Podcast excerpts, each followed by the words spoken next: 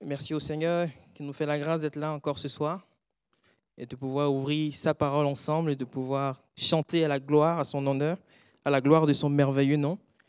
Il est effectivement ce Dieu qui sauve avec puissance, ce Dieu qui un jour s'est révélé à nos cœurs, à chacun de nos cœurs, et que son beau nom soit béni ce soir.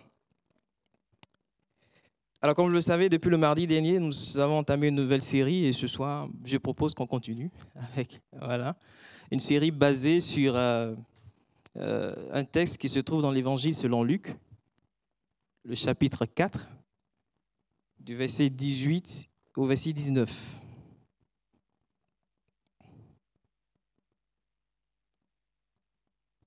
Luc 4, 18 à 19.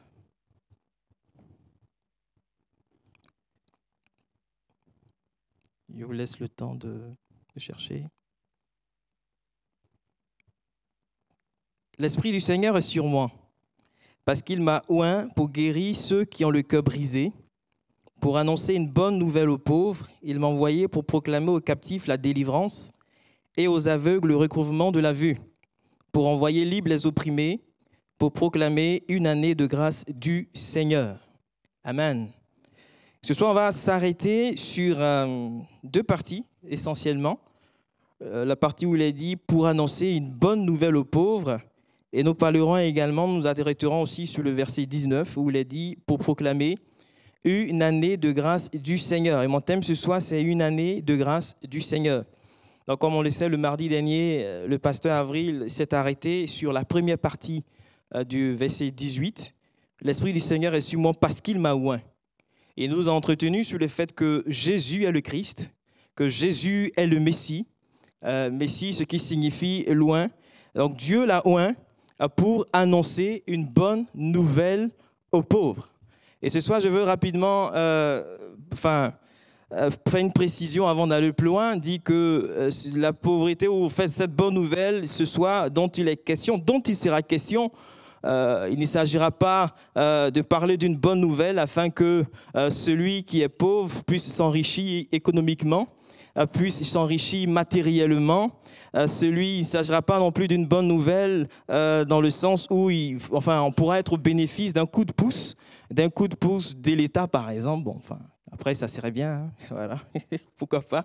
Voilà, comme la suppression de la taxe d'habitation, suppression de, plein de choses, baisse de la CSG, euh, hausse de la prime d'activité ou plus globalement, pardon, euh, d'une augmentation du pouvoir d'achat ou encore d'une amélioration de la condition sociale. Il s'agira ce soir, au contraire, euh, d'une nouvelle d'une bonne nouvelle, pardon, qui s'adresse à, tous ceux, à toutes celles qui reconnaissent leur pauvreté spirituelle.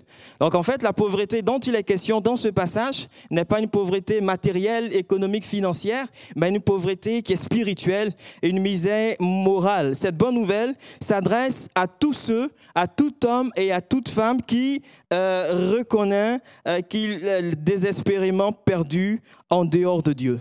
Euh, qui reconnaît qu'il est désespérément pardon, perdu en dehors de la grâce de Dieu. Et c'est une nouvelle qui s'adresse aux hommes et aux femmes, euh, peu importe la condition sociale, euh, peu importe le statut social de ces personnes. Une nouvelle qui s'adresse à ceux-là qui ont pris conscience d'un grand besoin, un grand besoin dans leur cœur, un besoin qui caractérise leur vie, qui caractérise leur existence, un besoin euh, que seul Dieu peut combler, un besoin qui ne peut pas être satisfait en dehors du secours de Dieu. Et donc ce soir, euh, si quelqu'un est là pour la première fois et qui n'a pas encore accepté Jésus-Christ dans son cœur comme Seigneur et Sauveur, et si vous vous sentez affligé, vous avez l'impression de porter un lourd fardeau spirituel, vous avez l'impression, le sentiment d'avoir un lourd fardeau moral, vous sentez sur vous le poids de votre culpabilité, vous vous sentez perdu dans la vie, euh, désespérément perdu, vous avez peut-être sans doute tout essayé, tout tenté, pour vous en sortir par vous-même. Mais jusqu'à présent, rien n'a marché, rien n'a fonctionné. Il y a peut-être eu momentanément une sorte d'amélioration, mais ça a été de très courte durée. Et cela dure depuis de très très longues années, depuis très très longtemps. Vous avez peut-être tenté de trouver secours dans le monde. A tenté de trouver secours dans les plaisirs du monde, a tenté de trouver secours dans les biens de ce monde, dans ce que le monde pouvait vous proposer, dans le système de pensée de ce monde. Mais le monde n'a pas été en mesure de vous offrir ce à quoi vous vous attendiez. On a rencontré une fois une femme en évangélisation. Enfin, j'ai été vraiment ce jour-là très surpris de voir la rapidité avec, avec laquelle pardon, la personne a accepté le Seigneur Jésus ce jour-là. Euh, lorsqu'on est arrivé, on a dit Bonjour madame, on voudrait vous parler du Seigneur Jésus. Elle a dit Ça tombe bien, je vous attendais. Il dit Mais comment ça vous attendez? Non, et elle a commencé à nous expliquer que je me suis promené de féticheurs, de marabouts, etc. J'ai consulté ces personnes-là. Mais ces personnes n'ont pas pu m'apporter ce dont j'avais besoin. Et j'ai perdu mon temps, j'ai dépensé mon argent à consulter ces personnes-là, mais je n'ai pas pu obtenir la solution, ce que je voulais dans ma vie. Et donc je veux me tourner vers le Seigneur.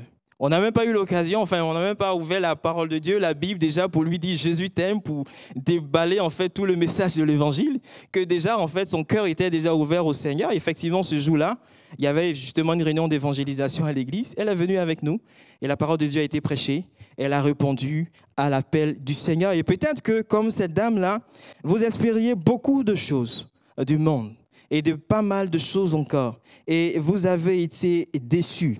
Et peut-être même, excusez-moi euh, du, thème, vous réalisez que votre vie est une misère. Vous souffrez à l'intérieur de vous-même. Ah, pourtant, à l'extérieur, vous paraissez quelqu'un de panui, quelqu'un d'heureux, quelqu'un de joyeux.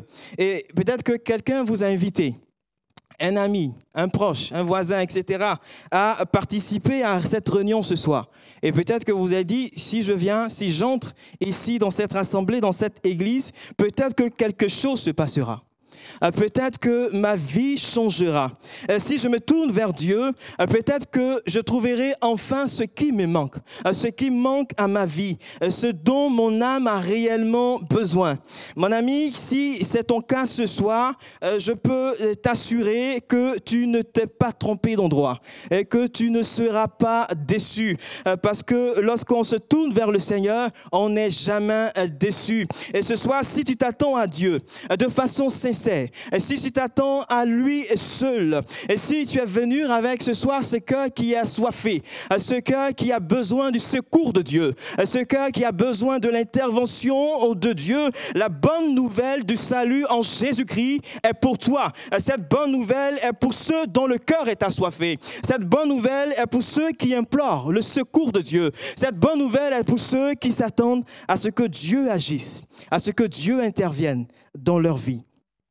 Vous savez, à l'époque, les hommes politiques, enfin des personnalités, on va dire, à la fois religieuses et politiques, euh, comme les, pharisiens ou encore les sadducéens, euh, n'avaient point d'égard pour le pauvre. Ils les méprisaient, ils les rejetaient, ils les détestaient. Et peut-être que les pauvres en question, enfin à l'époque, auraient bien voulu se, se tourner vers les, intellectuels de l'époque, puisqu'ils sont rejetés par le monde, on va dire, politique, rejetés par le monde religieux. Euh, peut-être que les intellectuels pourront, euh, notamment les philosophes, pourront les aider, pourront euh, peut-être prêter une oreille attentive à leur, situation, avoir, être touchés par leurs conditions. Et donc, ils, vont, ils ont été peut-être amenés à se tourner à l'époque vers, vers ces philosophes, vers ces derniers, mais Là encore, grande a été leur désillusion euh, parce que les philosophes de l'époque ne s'occupaient pas d'eux. Les philosophes de l'époque ne plaidaient pas pour leur cause. Ils ne se préoccupaient pas de leurs conditions. Mais ce soir, je veux te dire que même si aucune personne ne se préoccupe de ta situation, de ta condition, morale, ta condition spirituelle. Même si les hommes politiques ont d'autres choses à, gérer, même si les politiciens ont d'autres choses à faire, les religieux ont d'autres choses à faire, et même si en fait autour de toi, euh, personne ne semble en tout cas s'intéresser à ton cas, personne ne semble s'intéresser à ta situation ce soir, laisse-moi te dire simplement que euh, Dieu n'est pas indifférent à ta situation. Dieu n'est pas insensible à ta condition. Il n'est pas insensible à ce que tu vis. Il n'est pas insensible à cette souffrance qui est là et qui est présente dans ton cœur. C'est pourquoi, et comme le pasteur Avril avait précisé la semaine dernière, il a oint d'Esprit Saint et de force son Fils unique et bien-aimé, Jésus-Christ de Nazareth, pour t'annoncer une bonne nouvelle, pour annoncer cette bonne nouvelle aux pauvres. La Bible déclare que concernant le Seigneur Jésus, que de riche qu'il était, il s'est fait pauvre afin que tu sois spirituellement enrichi, non seulement dans ce siècle présent, mais dans l'éternité. Jésus s'est fait pauvre afin que par sa pauvreté, tu sois enrichi d'un merveilleux salut, tu sois enrichi de pardon, tu sois enrichi de et même si depuis longtemps ton cœur est troublé, ton cœur est comme en panique, mais ce soir, si tu acceptes Christ dans ton cœur, tu seras enrichi de cette paix euh, que seul Dieu donne. Euh, tu seras enrichi de joie, tu seras enrichi de bonheur, d'honneur et de majesté. Oui, la bonne nouvelle que Jésus-Christ ce soir te présente, t'annonce, est une bonne nouvelle qui te dit que tes péchés peuvent être pardonnés. Est une bonne nouvelle qui te dit que le poids de ta culpabilité peut être ôté. C'est une bonne nouvelle qui te dit que tu peux être réconcilié avec Dieu. C'est une bonne nouvelle qui te dit que tu peux désormais euh, t'approcher de Dieu. Euh, tu peux être engendré dans une vie nouvelle en Jésus-Christ.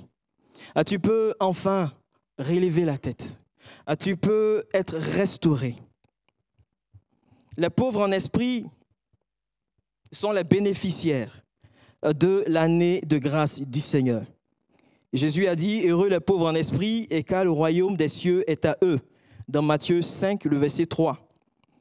Et ce soir, si en tout cas tu as besoin du secours de Dieu, si tu t'attends à lui, la grâce de Dieu est pour toi.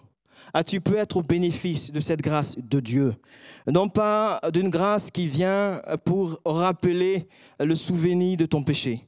Non pas une grâce qui vient pour te condamner. Une grâce qui vient pour encore plus t'enfoncer mais c'est une grâce qui est salvatrice, une grâce qui s'est pleinement manifestée en Jésus-Christ. Et dans le texte que nous avons lu, l'expression une année de grâce est très certainement une allusion à une fête euh, qui avait lieu euh, que, dont la description euh, nous est donnée dans le livre du, livre, pardon, du Lévitique, le chapitre 25, où les questions de, de la fête du jubilé, de l'année du jubilé. Donc l'année du jubilé était une année de repos sabbatique, une année qui survenait après sept cycles de sept ans, donc soit après 49 années, 49 ans. Et le mot même jubilé est dérivé d'un mot hébreu, du mot hébreu yobel, un mot qui renvoie, euh, qui parle de corne, de bélier, une corne qui était utilisée pour, comme trompette. Donc tous les 50 ans, le son de euh, la corne du bélier euh, qui était utilisé comme trompette proclamait le début d'une année particulière, proclamait le début d'une année spéciale en Israël, une année de fête solennelle, une année de joie, une année de célébration, une année de réjouissance. C'était l'année du jubilé. Et, et nous sommes à une époque où lorsque un homme ou quelqu'un avait contracté une dette et qui n'était plus en mesure, il n'était pas en mesure à cause de sa situation, à cause de sa pauvreté, en fait, justement, n'était pas en mesure de, rembourser euh, cette dette.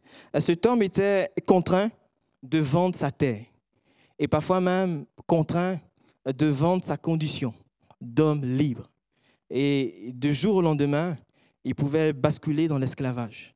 Et bien souvent, pas tout seul, avec femme, avec enfant, avec sa famille, comme ça, du jour lendemain, dans l'esclavage. Mais l'année du jubilé, on proclamait au son de la trompette une année de grâce.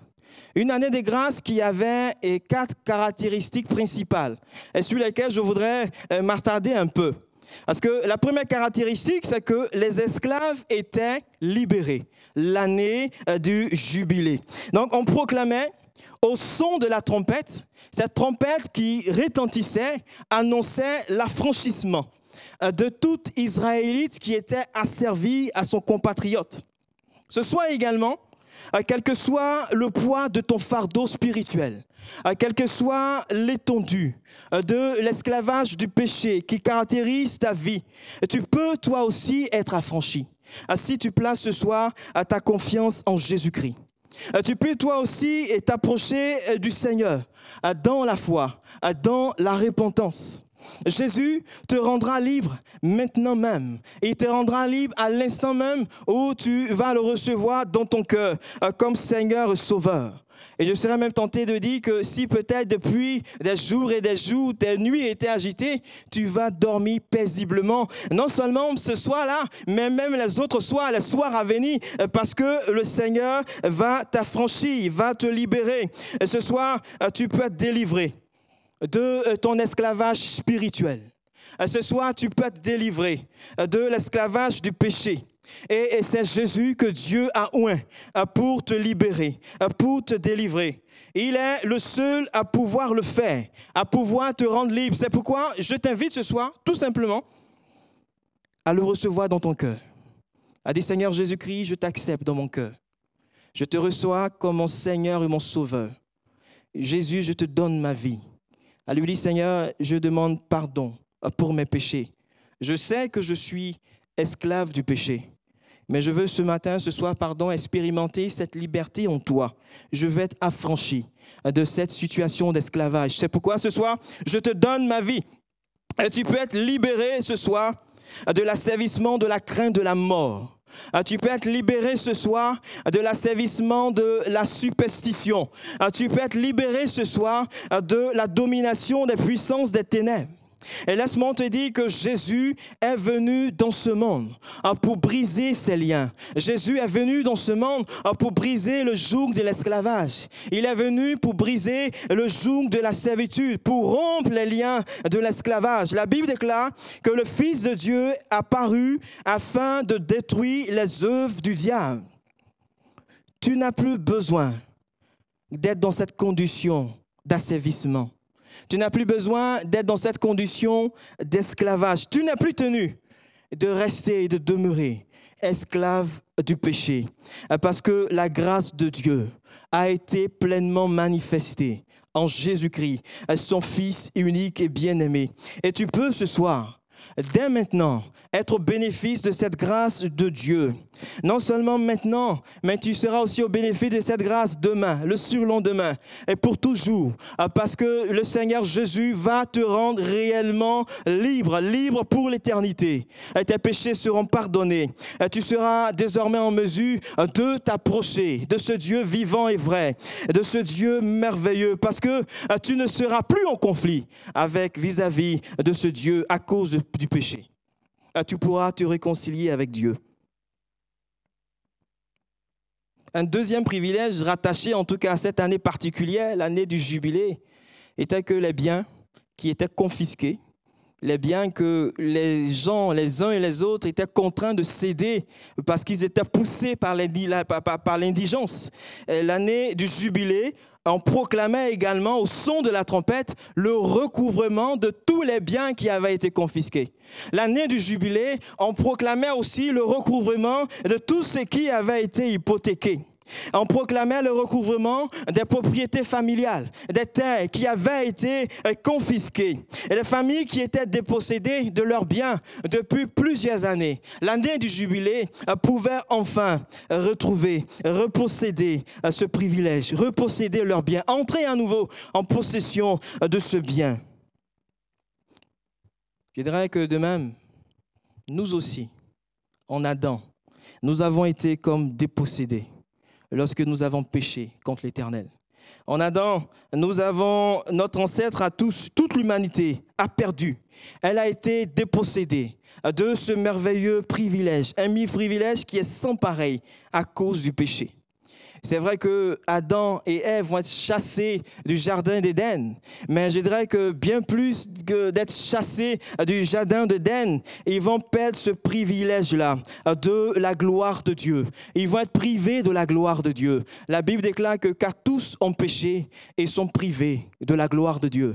Et lorsqu'on parle de la gloire de Dieu dans ce texte, en ce passage, c'est une gloire qui est en rapport avec ce que Dieu voulait que les hommes soient lorsqu'il les a créés, c'est-à-dire être en communion avec lui, être en relation avec le Créateur. Malheureusement, le péché a brisé cette relation. Le péché a brisé euh, cette communion. Et le péché a éloigné tout simplement l'homme de la présence de Dieu. Être en communion avec Dieu, être en relation avec Dieu, c'est être au bénéfice de sa gloire. Et le péché prive l'homme de ce merveilleux privilège-là. Mais de même que les biens qui étaient confisqués étaient restitués l'année du jubilé à leur propriétaire originel, de même également à tous ceux et toutes celles qui s'approchent du Seigneur, qui s'approchent de Dieu. Et ce soir, si c'est ton cas, et si tu veux t'approcher de Dieu, et si tu t'approches de lui en plaçant ta foi en Jésus-Christ, tu seras gratuitement justifié euh, par grâce, nous dit la parole de Dieu, par le moyen de la rédemption euh, qui se trouve en Jésus-Christ. En Adam, tu as été privé et tu es privé de la gloire de Dieu. En Adam, tu es éloigné de la présence de Dieu à cause du péché. En Adam, tu es éloigné de ce merveilleux privilège-là. Mais en Jésus-Christ, tu seras restauré. En Jésus-Christ, tu peux redevenir, devenir ce soir une nouvelle créature. Et comme cela nous a été rappelé tout à l'heure par notre sœur Christine, oui, en Jésus-Christ, les choses anciennes vont relever du passé et toutes choses deviendront nouvelles. Tu passeras ce soir de la mort et la vie. Tu passeras des ténèbres à la lumière. Tu seras renouvelé. Tu seras restauré. Ce soir, mon ami, la grâce de Dieu est aussi pour toi. Je t'invite à la saisir par la foi, à t'approprier la grâce de Dieu, à ne pas laisser passer cette grâce sans la saisir, sans la saisir par la foi. La grâce, c'est cette faveur imméritée alors qu'on ne méritait rien. Bien au contraire, on était des gens haïssables des gens qui méritaient la mort, la condamnation.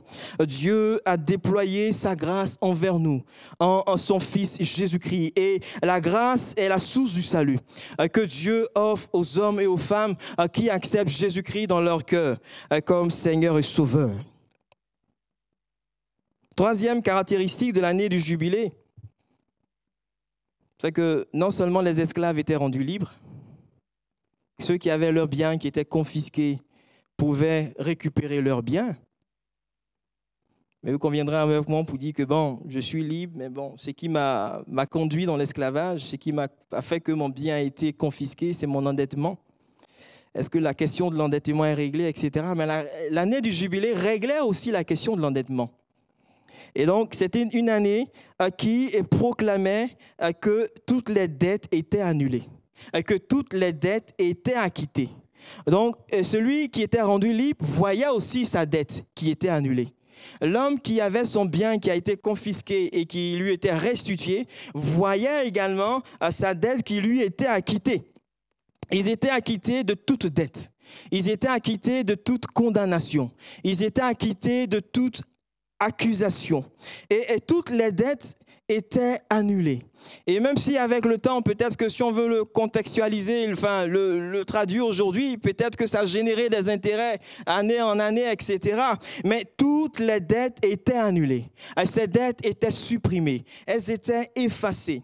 Et ce n'était pas un acquittement qui était partiel, mais c'était un acquittement qui était total un acquittement qui était complet, un acquittement qui était définitif. C'était une année de grâce du Seigneur, une année de joie, une année de réjouissance. L'esclave était libre. Celui dont les biens étaient confisqués était restitué. Toutes les dettes étaient effacées. Mon ami, en dehors, en dehors de Jésus-Christ, en dehors de Dieu, en dehors de la grâce du Seigneur, l'homme est lourdement endetté vis-à-vis de Dieu à cause du péché. Mais ce soir, dans sa grâce, le Seigneur veut effacer ta dette. Dans sa grâce, le Seigneur veut supprimer cette dette, cette dette du péché. Il veut l'annuler. Le Seigneur veut t'acquitter euh, d'une dette que euh, toutes tes économies ne pourront jamais rembourser ne pourront jamais euh, restaurer. Euh, parce qu'on peut même, il dirait, accumuler tous les biens de ce monde, à tous les trésors de ce monde. Mais rien dans ce monde ne peut régler cette question de la dette du péché. Et cette dette a été réglée par notre Seigneur Jésus-Christ. Il n'y a que ce précieux sang de l'agneau de Dieu euh, qui a coulé sur le bois de la croix, euh, qui a réglé la question de la dette du péché. Et peut-être que ce soir, tu t'es dit que je suis tellement endetté, euh, tellement endetté par le péché, tellement endetté à cause du péché. Et comme je disais tantôt, cette dette a généré des intérêts avec le temps. Et c'est une dette qui est énorme, une dette qui est importante, une dette que peut-être que tu ne saurais toi-même quantifier et que personne, que les uns et les autres, les plus grands spécialistes, auront du mal à quantifier. Et peut-être que ce soir, ah, tu te demandes, tu te dis, est-ce que Dieu peut encore me pardonner? Est-ce que Dieu peut encore annuler ma dette, effacer ma dette? Est-ce que je peux être acquitté de cette dette? Je suis si sale, je suis si impur, je suis si indigne de m'approcher de ce Dieu merveilleux. Est-ce qu'il m'est possible ce soir encore d'expérimenter un nouveau départ? Est-ce que je peux ce soir repartir, expérimenter un départ nouveau avec le Seigneur Jésus-Christ? Je veux t'inviter simplement à venir tel que tu es, à t'approcher du Seigneur tel que tu es. Parce que la parole de Dieu dit que là où le péché s'est amplifié, la grâce a surabondé. Mais quel que soit ton passé, quelles que soient les erreurs accumulées, année sur année, année après année, quelles que soient les fautes de ta vie, quels que soient tes échecs spirituels. Et peut-être même que s'il t'était possible de remonter le temps, afin, tu l'aurais fait bien, bien volontiers, dans le but de, de, réécrire ton histoire, dans le but de réécrire ta vie, dans le but de corriger les erreurs du passé, dans le but de rectifier ce qu'il faut rectifier. Mais ce soir, je veux simplement t'inviter à laisser Dieu, euh, dans sa grâce, réécrire ton histoire, réécrire une histoire nouvelle avec toi, à laisser Dieu te toucher dans sa grâce. Je veux simplement t'inviter à te laisser saisir par la grâce de Dieu. Oui, ce soir, laisse Dieu te toucher dans sa grâce. Laisse-le ce soir venir à toi et reçois-le dans ton cœur. Oui, la grâce de Dieu s'est déployée en Jésus-Christ. Est-ce que tu veux l'accepter ou est-ce que tu veux rejeter cette grâce de Dieu? S'il te plaît, je veux t'encourager ce soir à ne pas repartir, en tout cas si ce n'est pas encore le cas pour toi, à ne pas repartir de ce lieu sans avoir saisi la grâce de Dieu à ne pas répartir de ce lieu euh, sans avoir été touché euh, par la grâce de Dieu. Le quatrième et le dernier privilège rattaché au jour, à l'année du jubilé, était le repos. C'est vrai que euh, ceux dont les biens avaient été hypothéqués et qui retrouvaient enfin leurs biens pourraient ou seraient tentés de s'empresser de cultiver la terre, de la mettre en valeur, etc. Mais il fallait qu'ils laissent la terre en repos pendant une année. Il fallait qu'il la laisse en jachère pendant 12 mois. Il ne devait pas la cultiver. C'était donc une année de repos. Les uns et les autres devaient se reposer. Je vois, il lisait comme ça une citation de Saint Augustin au sujet du repos qui a dit ceci. Notre cœur est inquiet. C'est-à-dire qu'il est sans repos jusqu'à ce qu'il ait trouvé le repos en Dieu. Celui ou celle qui croit en Jésus-Christ, euh, qui accepte le Seigneur euh, par la foi, entre dans le repos de Dieu. Il ne s'agit pas d'un repos dans le sens d'une cessation d'activité. Oui, c'est vrai qu'après une bonne journée de travail, de fatigue, on aime bien se reposer. Hein, le soir quand on rentre chez soi, ou encore le week-end, passer du bon temps en famille, femme, enfants, etc. Et on a besoin de ce repos, mais il n'est pas question euh, de ce repos-là comme cessation d'activité. Il s'agit simplement et tout simplement du repos du salut. Il s'agit d'un repos intérieur. Et je voudrais te dire que la vie chrétienne est une vie aisée est une vie qui vaut la peine d'être vécue. Et peut-être que ce soit tous ceux qui sont là et qui ont accepté Christ dans leur cœur euh, pourront te dire que oui, effectivement, la vie chrétienne est une vie aisée. Non pas que la vie chrétienne est une vie facile et que euh, voilà, c'est une vie qui est sans difficulté, qui est sans problème. Oui, il y a des moments de difficulté, il y a des moments de preuve, il y a des vents contraires, des moments de tempête, des moments de vents contraires, mais c'est une vie aisée euh, parce que c'est une vie qui donne du repos repos à notre âme. C'est une vie qui donne du repos à celui ou celle qui a fait de Jésus son Seigneur, et qui a fait de Jésus son Sauveur. Et même au milieu des tempêtes les plus compliquées, le repos de ce dernier, de ce chrétien, de celui qui a accepté Christ, son âme est en repos, son âme est apaisée. Même lorsque les vents sont contraires, son âme est apaisée. Oui, la vie du chrétien est une vie aisée. Et même lorsqu'il passe par la vallée de l'ombre de la mort, il ne craint aucun mal, euh, parce que le Seigneur est avec lui, euh, parce que le Seigneur ne l'a pas laissé tomber. Je me souviens lorsque j'étais adolescent, on revenait encore, enfin toujours une évangélisation, il y a des choses qui se passent souvent. On revenait d'une évangélisation, on avait ce jour-là croisé un jeune euh, qui consommait la drogue, etc. Donc on avait été en contact avec lui pour lui parler de Jésus. Et il avait, enfin, enfin, en tout cas, la parole de Dieu faisait, on va dire, son cheminement dans son cœur, l'évangile qu'il avait entendu.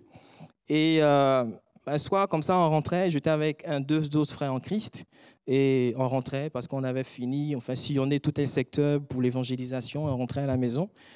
Et voilà qu'il y a une voiture, quelqu'un qui, euh, qui, qui, a perdu le contrôle de son véhicule. Et bon, il s'est trouvé qu'en fait, il fonçait tout droit sur nous. Et enfin, les autres frères qui étaient avec moi, je ne sais pas ce qui s'est passé, mais ils ont mieux anticipé la chose que moi. Donc voilà, il n'y a pas eu de problème pour eux, sauf que moi, bon ben, j'ai été euh, projeté en fait par, par le véhicule. Et euh, voilà, il y avait comme un trou qui était quelque part là. Et à un moment, les frères ils me cherchaient parce qu'ils ne me voyaient pas. Donc ils pensaient que j'étais en fait dans le trou en question et que le véhicule était sur moi et que j'avais rejoint depuis longtemps la patrie céleste. Donc il criait, mais Joël, Joël, il est où, etc. Il ne me voyait pas. Et après, il y a quelqu'un qui a dit, non, non, il est là, il est ici, il est à l'intérieur. Euh, il, est là, à cet endroit-là. Et, euh, en fait, on était surpris, franchement étonné de, voir ce qui s'était passé. Et, moi, je suis incapable de vraiment vous le décrire, vous l'expliquer. Euh, c'est un monsieur qui a vécu la scène et c'est lui qui, après, a expliqué à ma maman, parce que moi, après, j'étais à l'hôpital avec le pompier et euh, qui expliquait à ma mère en fait que en fait il a vu quelqu'un qui avait été projeté donc quelqu'un qui était comme ça en l'air et, comme si la personne avait été euh, transportée par quelqu'un et qui avait été reposé en fait tout doucement à l'intérieur, je sais pas, d'un bureau de poste, etc. Ici. Enfin, il n'arrive pas lui-même à, à, décrire, mais en tout cas, je n'ai absolument rien senti, je n'ai rien eu, et puis bon, voilà. Mais c'est pas là où je veux en venir. Là où je veux en venir, c'est que mon cœur était dans la joie, mon cœur était dans la paix. Mon cœur était dans le repos, était dans la tranquillité. Euh, ce repos-là euh, que euh, seuls ceux qui ont accepté Christ peuvent expérimenter. Et même si en fait je venais d'expérimenter, vivre une situation comme ça, mais j'avais cette paix dans mon cœur. Au point où dans le véhicule là des pompiers qui me transportaient à l'hôpital, je m'étais mis à parler en langue et a prié le Seigneur en langue et a béni le nom du Seigneur. Et même à l'hôpital, lorsque je suis arrivé ce jour-là, que j'ai été reçu par les médecins, ils m'ont vu. Hein, parce que vous sûr que vous avez fait un accident, vous, vous avez été victime. En fait, j'étais surpris de me voir parce que de me voir comme ça dans cet état, il y avait vraiment cette joie dans mon cœur et cette paix du Seigneur dans mon cœur. Oui, bien-aimés frères et sœurs, si ce soir, mon ami, tu veux, tu acceptes le Seigneur Jésus-Christ dans ton cœur, tu vas expérimenter le repos de Dieu. Je ne suis pas en train de te dire que la vie sera, comme on a pu le dire, un long feu mais même au milieu des tempêtes de la vie, euh, tu vas expérimenter le repos en Jésus-Christ. Seul ce repos euh, que seuls euh, ceux qui ont accepté Christ dans leur cœur peuvent expérimenter. Un repos pour ton âme un repos pour toi, pour ta vie, un repos intérieur. Et voilà, c'est ce que le Seigneur a fait ce jour-là dans ma vie. Et je voudrais vous donner simplement cet exemple-là de, de Ruth, la Moabite, dans la parole de Dieu. Vous connaissez peut-être pas son histoire. C'est une femme euh, qui a épousé euh, un homme, j'espère que je prononce bien son nom, Maclon, dans la parole de Dieu, dans, le livre, dans un livre qui porte son nom dans les Écritures. Et euh, à un moment donné, en fait, ce dernier va décider, enfin, je raccourcis un peu parce que c'est assez long, et elle va quitter Moab, elle va aller en Israël, suivre en fait sa, belle-mère Naomi, et là-bas, elle va se remarier. Elle va épouser un autre homme qui va s'appeler Boaz. Et Maclon, son nom signifie défaillance. Son nom signifie grande faiblesse. Mais Boaz, le deuxième époux qu'elle a connu, euh, son nom signifie en lui est ma force. En lui est ma force. Et Ruth aussi peut être traduit par satisfaite, entre autres. Une femme comblée, une femme satisfaite. Et peut-être que toi aussi, tu as connu des situations de grande défaillance, des situations euh, de euh, grande faiblesse, des situations de déception. Et tu as peut-être allé de déception en déception. Mais ce soir, dans sa grâce, le Seigneur veut te donner consolation. Il veut te donner un repos, un repos réel, un repos véritable, afin que, comme Ruth, euh, tu sois toi aussi satisfait, pleinement satisfait. Et seul Jésus peut le faire. C'est pourquoi Jésus a dit, Venez à moi, vous tous qui êtes fatigués et accablés, vous qui êtes déprimés parce que vous ployez sous le poids de fardeau lourd, je vous donnerai du repos. Je vais terminer avec, avec ce dernier point pour dire que l'année du jubilé, c'était une année qui commençait avec le jour euh, des expiations, par le jour des expiations. C'était un jour important. Euh, pour toute la nation d'Israël. Un jour où chaque Israélite reconnaissait la nécessité d'une expiation. Il reconnaissait la nécessité du pardon, de la repentance pour le péché de l'année écoulée. C'était aussi le seul jour où le souverain sacrificateur pouvait entrer dans le lieu très saint euh, pour, euh, avec du sang à asperger sur le propitiatoire. Dieu lorsqu'il voyait le sang qui avait été aspergé, ne voyait pas les transgressions, ne voyait plus les iniquités, ne voyait plus les péchés, parce que le sang couvrait ces péchés. Le sang de l'animal qui avait été sacrifié et qui, dont le sang avait été répandu, ce sang couvrait les péchés. Et Dieu voyait euh, le sang euh, qui couvrait, le sang du sacrifice, euh, qui couvrait le péché. il était donc satisfait il était donc lui également en mesure de pouvoir détourner sa colère, parce que ce sang qui avait été répandu détournait la colère de Dieu. Et la communion avec Dieu pouvait être rétablie. Mais c'était des sacrifices qui étaient appelés à se renouveler sans cesse. Parce que ces sacrifices-là ne pouvaient pas régler pleinement, efficacement la question du péché. Ils étaient donc renouvelés continuellement. Ces sacrifices préfiguraient un sacrifice plus excellent, un sacrifice parfait, euh, la venue de l'agneau de Dieu qui ôte le péché du monde. Et Jésus est l'agneau de Dieu euh, qui ôte le péché du monde. Il n'a pas offert le sang des boucs. Jésus n'a pas offert le sang des taureaux euh, pour te sauver, pour te libérer, pour te délivrer. Jésus a offert son propre sang euh, c'est son sang qui a coulé sur le bois de la croix, afin que euh, tu sois au bénéfice de cette année de grâce, de l'année de grâce du Seigneur. Et contrairement au sacrifice des animaux qui étaient appelés à se renouveler tous les ans, Jésus a offert pour toi un sacrifice une fois pour toutes. Et contrairement au sang des animaux qui ne faisait que couvrir les péchés. Le sang de Jésus fait bien plus que couvrir tes péchés. Le sang de Jésus efface tes péchés. Le sang de Jésus annule tes péchés. Le sang de Jésus ôte tes péchés. Le sang de Jésus enlève le péché de manière permanente. Et c'est lui que Dieu a destiné euh, comme moyen d'expiation euh, pour tous ceux qui placent leur foi dans l'efficacité du sang euh, de son Fils unique et bien-aimé qui a coulé sur le bois de la croix. L'expiation nous parle en tout cas de ce sacrifice que Christ a accompli pour nous, de son corps qui a été brisé, de son sang qui a coulé, de ce sacrifice qui détourne la colère de Dieu, de ce sacrifice grâce auquel tu peux t'approcher de Dieu, tu peux te réconcilier avec Dieu. Et ce soir, si tu n'as pas encore fait la paix avec le Seigneur, je veux simplement t'inviter, alors que nous allons couper nos fronts,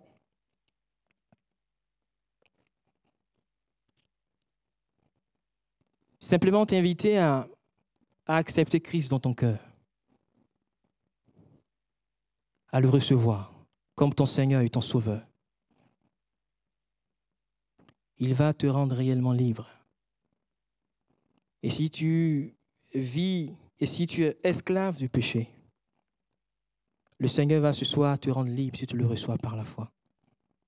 C'est pourquoi là où tu es, je vais simplement t'inviter à lever la main et nous allons ensemble prier le Seigneur pour toi. Si ce soir tu veux faire accepter Christ dans ton cœur et le recevoir par la foi, dis oui Jésus, je veux être libéré, je veux être délivré, je veux être affranchi. Je veux être au bénéfice de ta grâce. Cette grâce qui se manifestait sur la croix. Là où tu es, je vais simplement t'inviter à lever ta main et nous allons prier ensemble, Seigneur. Amen. Vous pouvez abaisser après. Amen. J'ai vu votre main. Amen. Amen. J'ai vu votre main. J'ai vu votre main. Vous pouvez l'abaisser après. Est-ce qu'il y a encore d'autres personnes? Seigneur, nous voulons bénir ton nom pour ce merveilleux sacrifice. Oui, tu es l'agneau de Dieu qui ôte le péché du monde. Et nous voulons ce soir, notre Dieu, te rendre toute la gloire et l'honneur de ce que tu es venu un jour parmi nous.